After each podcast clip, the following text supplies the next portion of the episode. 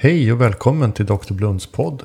Det är jag som är Anders Silén och eh, detta är avsnitt nummer 20.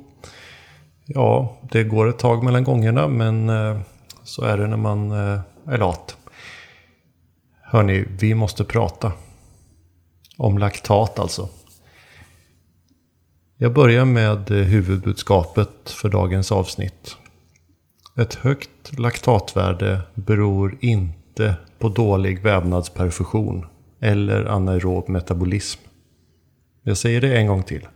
Ett högt laktatvärde beror inte på dålig vävnadsperfusion eller anaerob metabolism. Jag tror att laktat är en stackars missförstådd molekyl. Den beskylls för en massa dåliga saker. Och dess blotta existens över ett visst gränsvärde leder till svettiga pannor hos eh, många jourhavande läkare. Anledningen är förstås att vi vet att ett förhöjt laktatvärde är dåligt hos sjuka patienter, till exempel de med sepsis. Och att eh, förhöjt laktat eh, hänger samman med ökad dödlighet. Men eh, som så ofta så gäller det att skilja korrelation från kausalitet. Tänk dig hur det känns i kroppen när du kör ett riktigt hårt träningspass. Ett sånt där där du verkligen tar ut dig till max. Då har du förmodligen ett ganska högt laktatvärde. Kanske till och med tvåsiffrigt. Ändå känns det för de flesta ganska skönt och eh, förknippas med eh, positiva saker. Som att man blir starkare och snabbare.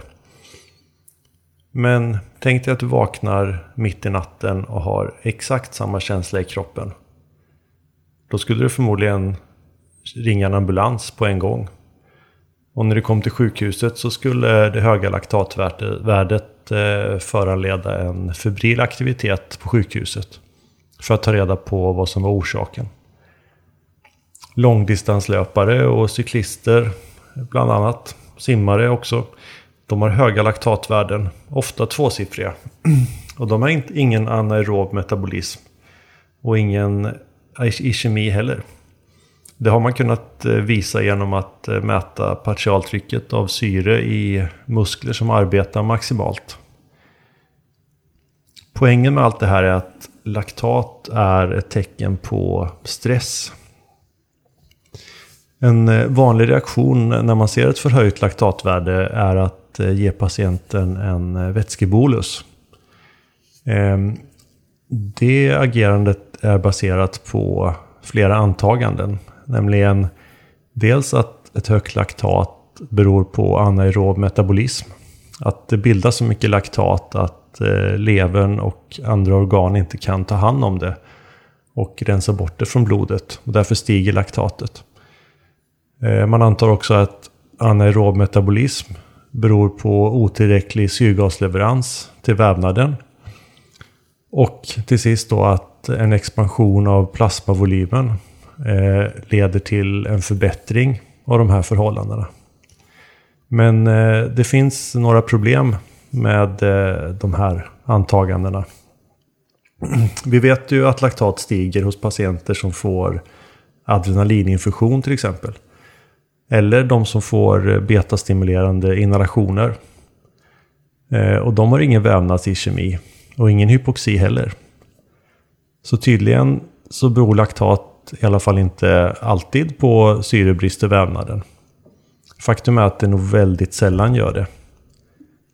Eh, en annan observation är vad som händer med externt tillfört laktat. I många länder utanför Skandinavien så använder man ju, som ni kanske vet, inte ringeracetat som kristalloid utan ringerlaktat istället. En liter ringerlaktat innehåller ungefär 30 millimol laktat.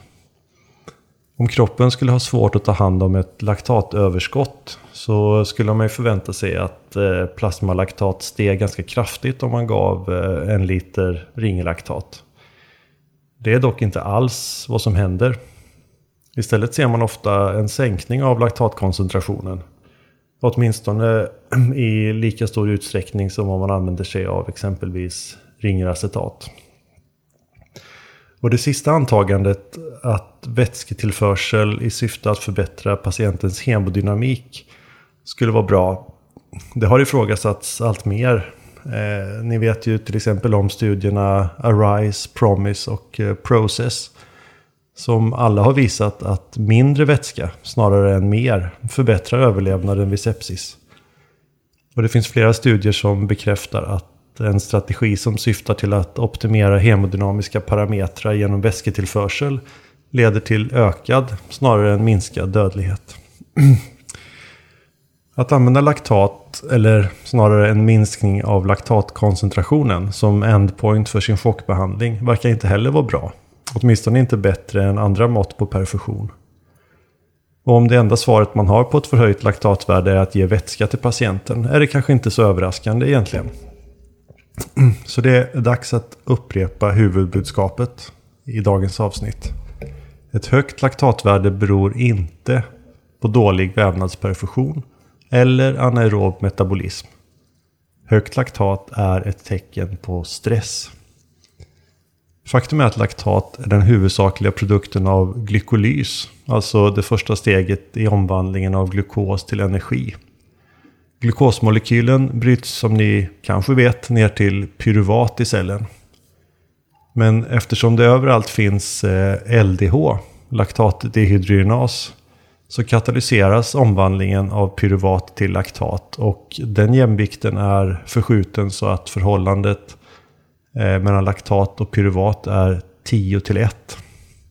Ja, precis. För varje pyruvatmolekyl finns det 10 laktatmolekyler. Och ju mer metabolismen ökar, alltså ju mer glykolys, desto mer laktat måste det alltså bildas. För att bibehålla den här jämvikten.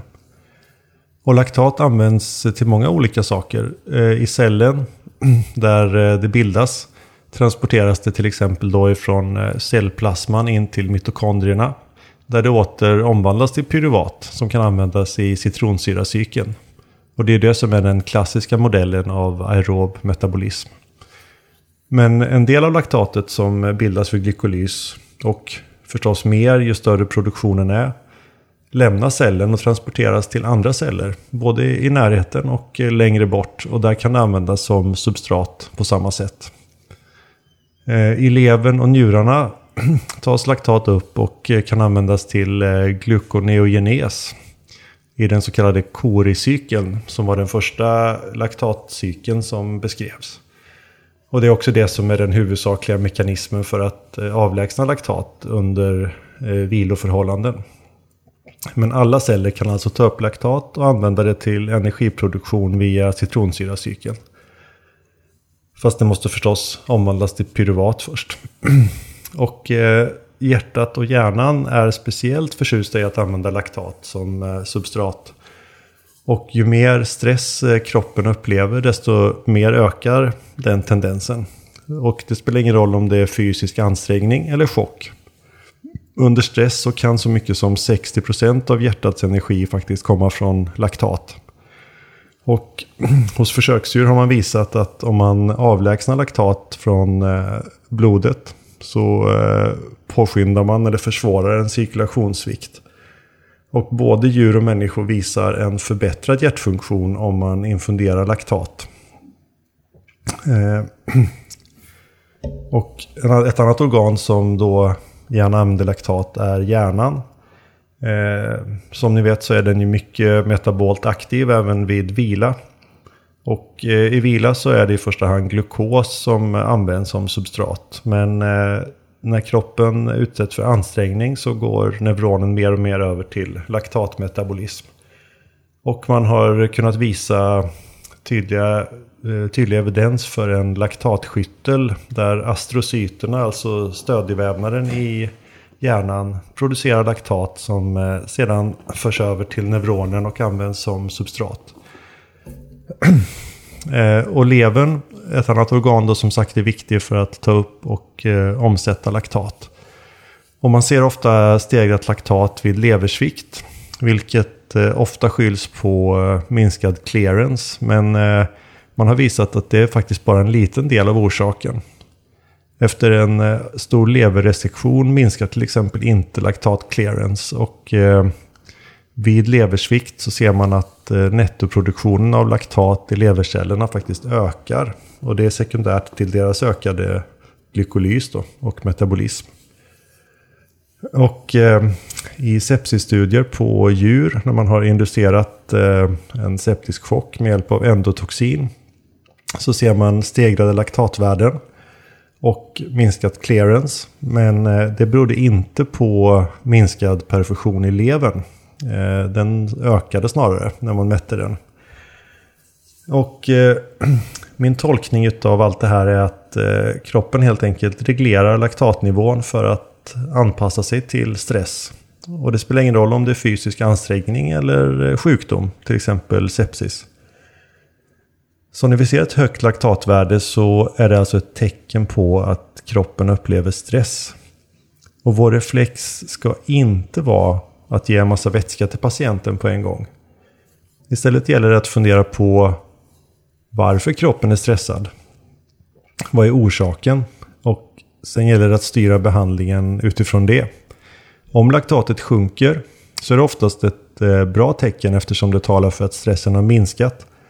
Men eh, om vi bara häller vatten på problemet då riskerar vi att i slutändan skada patienten med en alltför stor positiv vätskebalans. Som vi ju vet är dåligt. Och kom också ihåg att laktat är viktigt som eh, energisubstrat för många av organen, särskilt under stress. Och då bör man fundera på varför kroppen tycker att den behöver den extra energin. Nu har vi pratat bara om stressorsakad hyperlaktatemi. Det som vi ofta stöter på hos eh, akut sjuka patienter. Det finns ju en del andra orsaker också. Eh, och jag tänker inte gå in så mycket på dem i detalj. Men eh, en som kan vara värd att nämna är eh, maligniteter. Och det är särskilt de som är lite mer aggressiva och snabbväxande. Det kan till exempel vara lungcancer och karcinomatos. Eh, I de fallen så kan eh, patienterna vara rätt opåverkade. Åtminstone definitivt inte i cirkulatorisk chock. Men de kan ändå ha laktatvärden som är skyhöga. Till och med uppåt eh, 20 millimol per liter.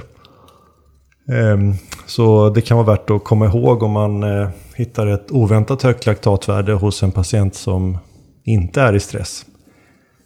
Ehm, hur som helst, jag hoppas att budskapet gått fram. Eh, det är jättebra att kolla laktatvärde på patienterna. Men om det är högt, fundera på vad som är orsaken till att patienten upplever stress. Är det verkligen vätskebrist? Eller kan det vara något annat? Ehm, ja, tack för att du lyssnar. Jag ser jättemycket fram emot eh, kommentarerna till det här avsnittet. Eh, det är möjligt att vi får anledning att återkomma. Eh, glöm inte att eh, lämna ett omdöme på iTunes eller var du nu lyssnar på det här. Eh, det går att följa mig på Twitter och eh, Facebook. Eh, dela gärna med dig till dina vänner utav eh, länken. Eh, och eh, ja, det här är Anders Kjellén. Hej då!